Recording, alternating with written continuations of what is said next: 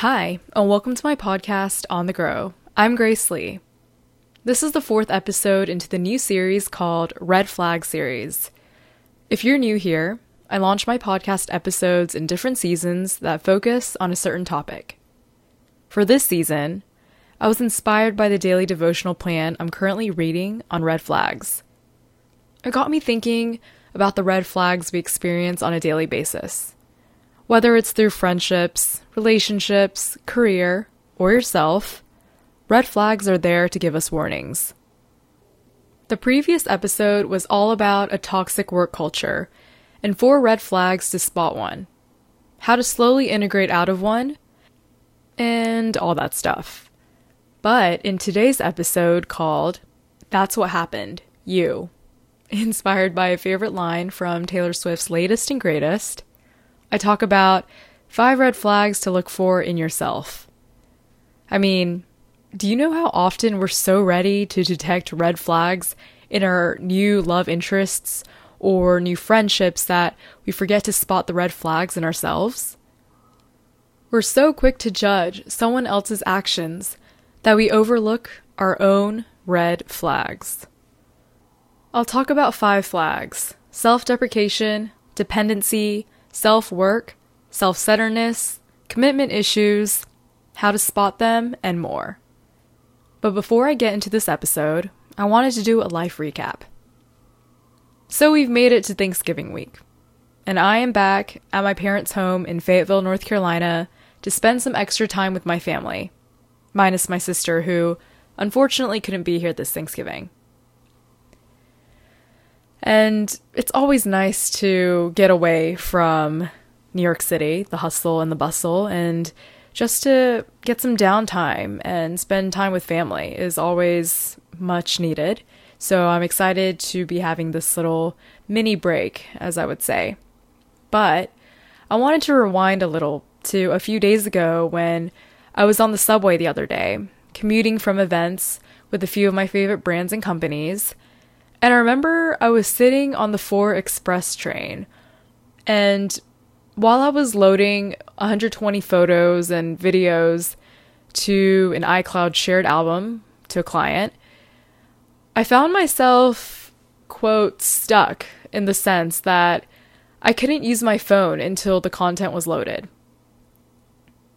Have you guys ever experienced this yourselves, where something's downloading or something's loading and it takes up the entire screen and you can't do anything until it's done?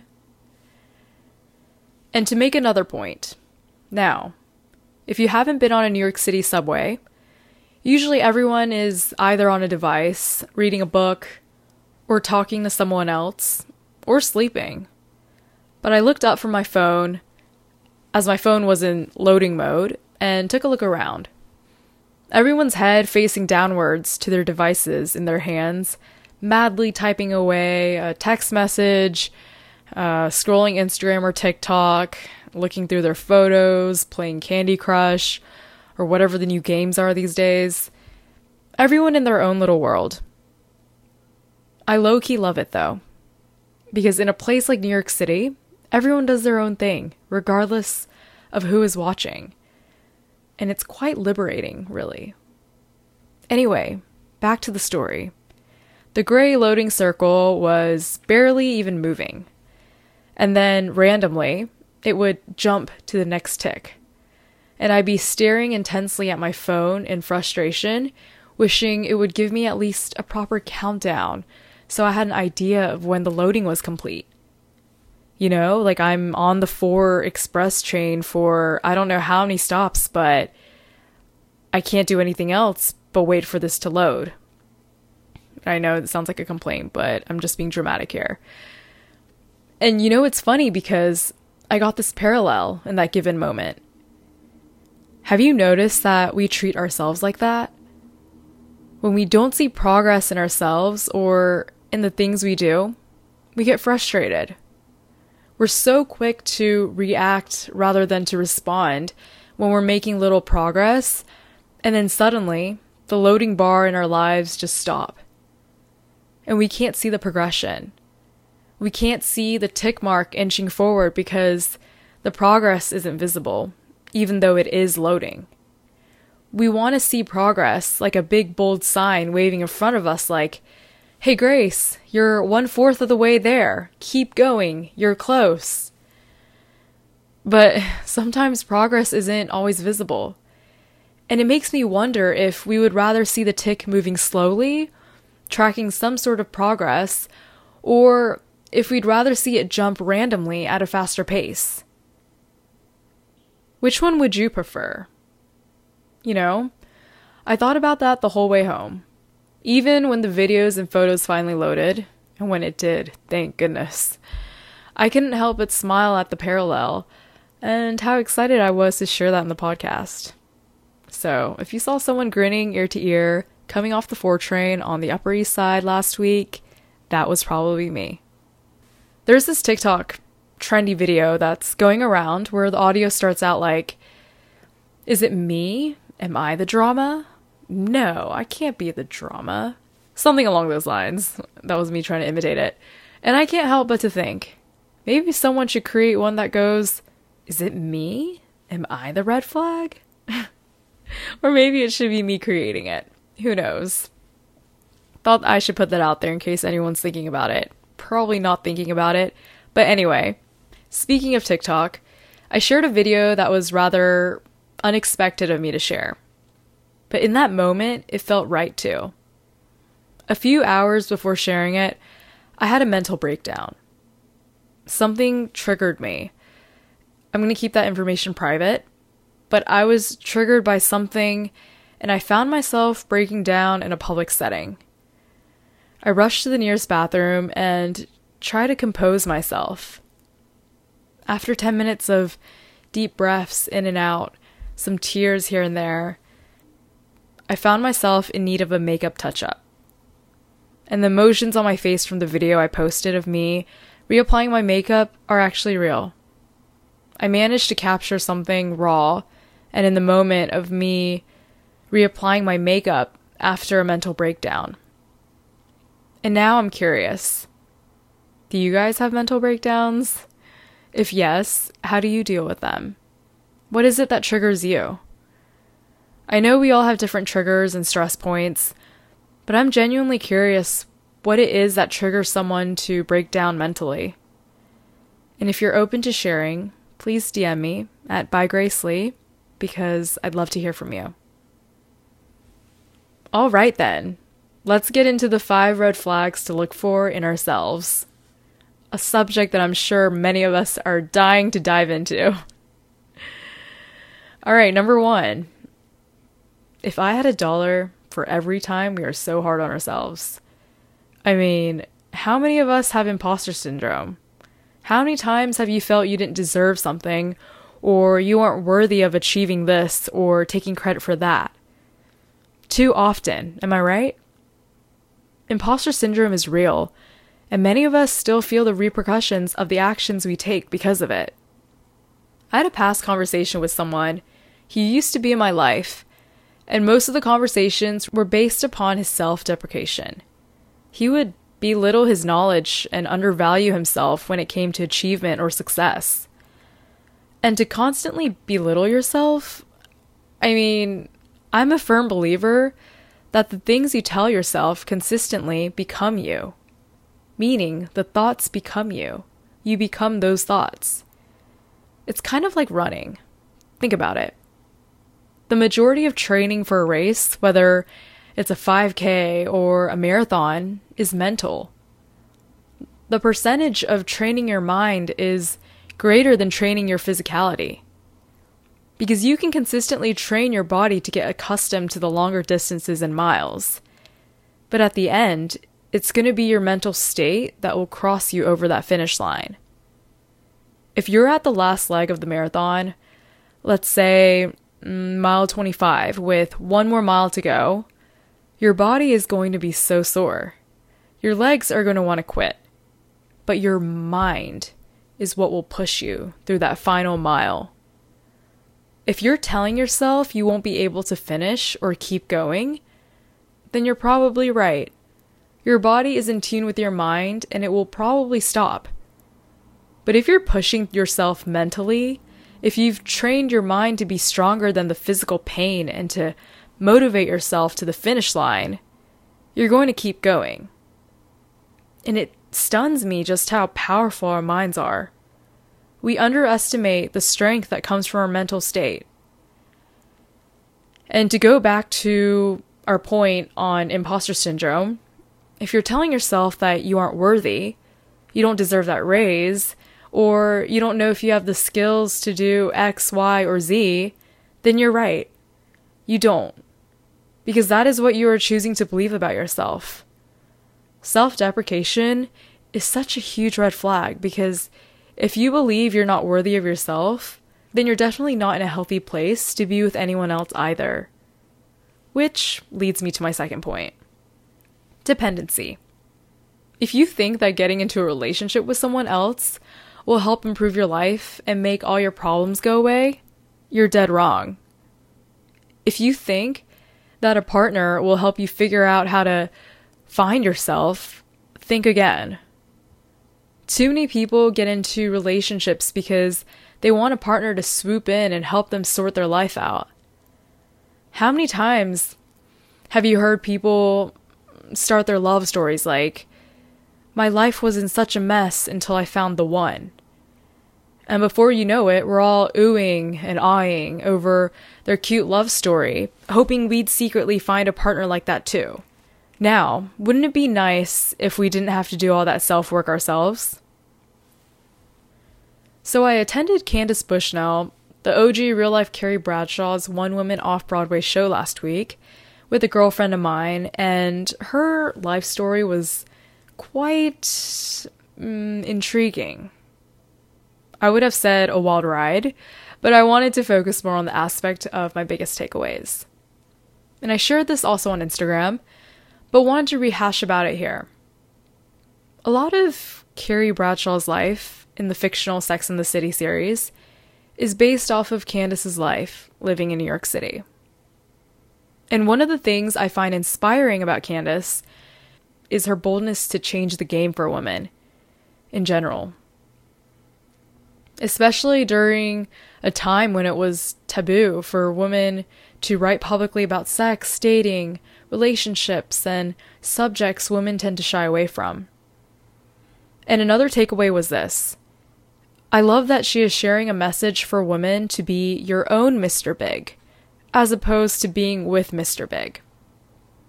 I come across far too many women who are so dependent on men or feel the need to always have a significant other.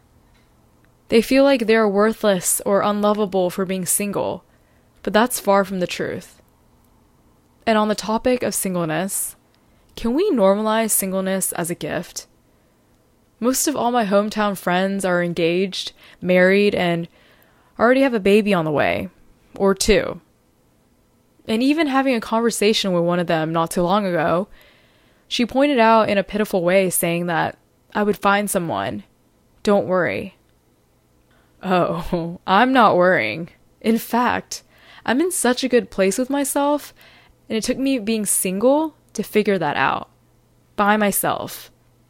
Again, a significant other is not going to magically fix your life.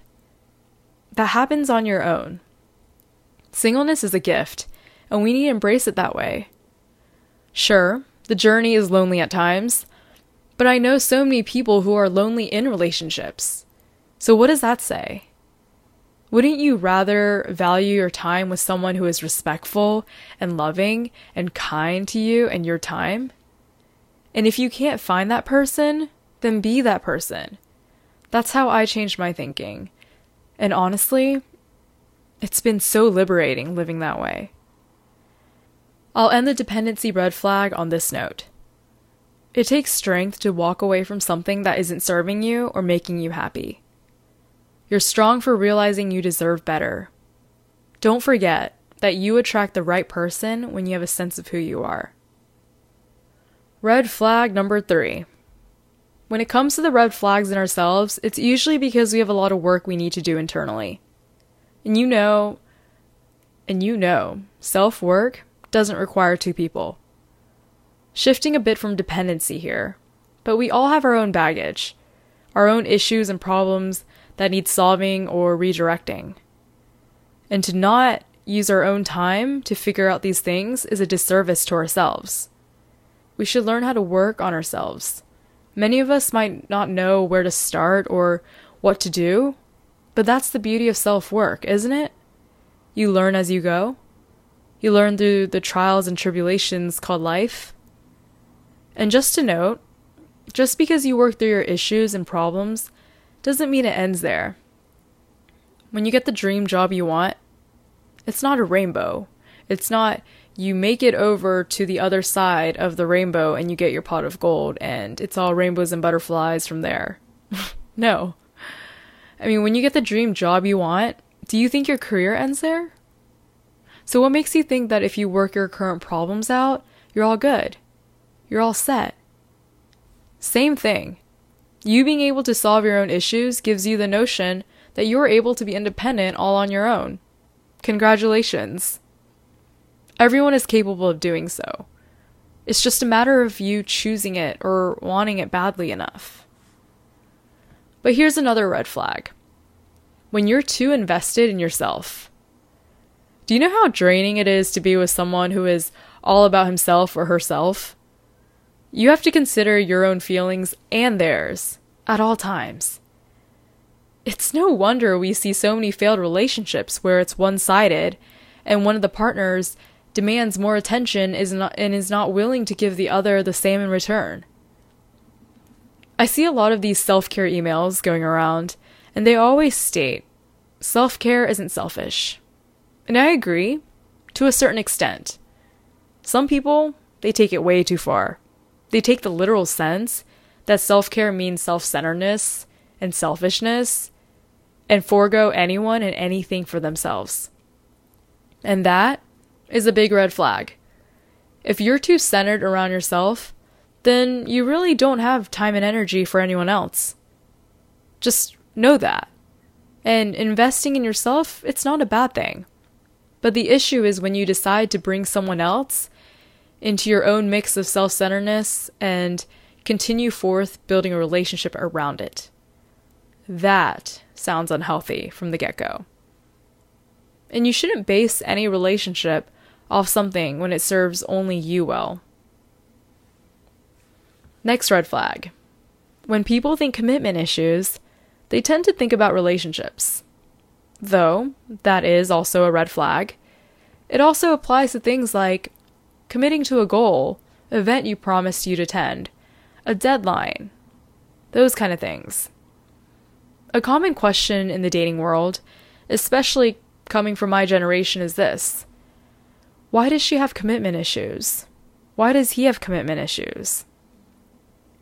And you know, I used to be in a situationship with someone who also had commitment issues. Excuses on why he couldn't commit or the fear of commitment always came up. Trying to understand the reasonings was frustrating, to say the least. And you'll notice that those with commitment issues in relationships will also have commitment issues elsewhere. Maybe they don't commit to the event they promised they'd go with you. Maybe you're not a priority. Maybe they're fearful. I mean, I could go on and on, but there are so many reasons why people have these issues. And maybe it's time you dig within. Why do you have trouble committing to things, events, or people? What is it that prevents you from making commitments? Is it fear that you won't be able to live up to your own expectations or theirs? I've always grown up with this mentality that if I say I'm going to do something, I do it.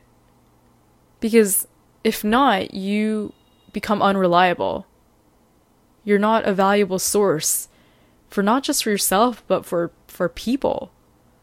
And, you know, I did this not really in a way to prove myself to anyone else, but rather to myself, to hold myself accountable for the things I say or do. Because once you set that standard with yourself, you learn what value truly means. Out of curiosity, Do you know one person in your life who you secretly know that if you make plans with them, you'll expect a fifty-fifty chance it'll happen? It's not a full one hundred percent yes from them, just merely a possible yes or a maybe. I've always wondered what goes into their minds when they reply back like that, when they don't properly communicate the reason. I did have someone like that, actually, which bugged me so much that I just stopped inviting that person anywhere. To have to take into consideration whether the person you invited is going to show or not is a red flag.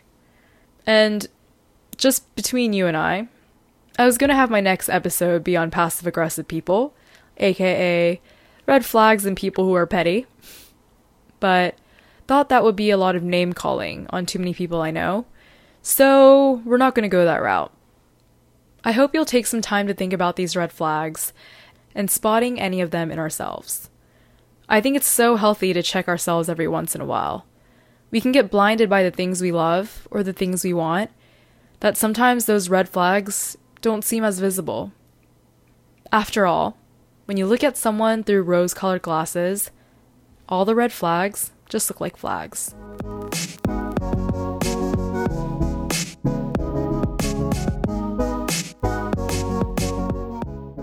Be sure to follow along and subscribe to this podcast on whatever platform you're listening on. Stay tuned and keep listening to the next episode where I cover another topic on the red flags we experience on a daily basis. This time, I'm taking you with me through my business, red flags in social media. And as always, if you have any questions, feedback, or topic suggestions, please don't hesitate to reach out to me. Thanks for tuning in!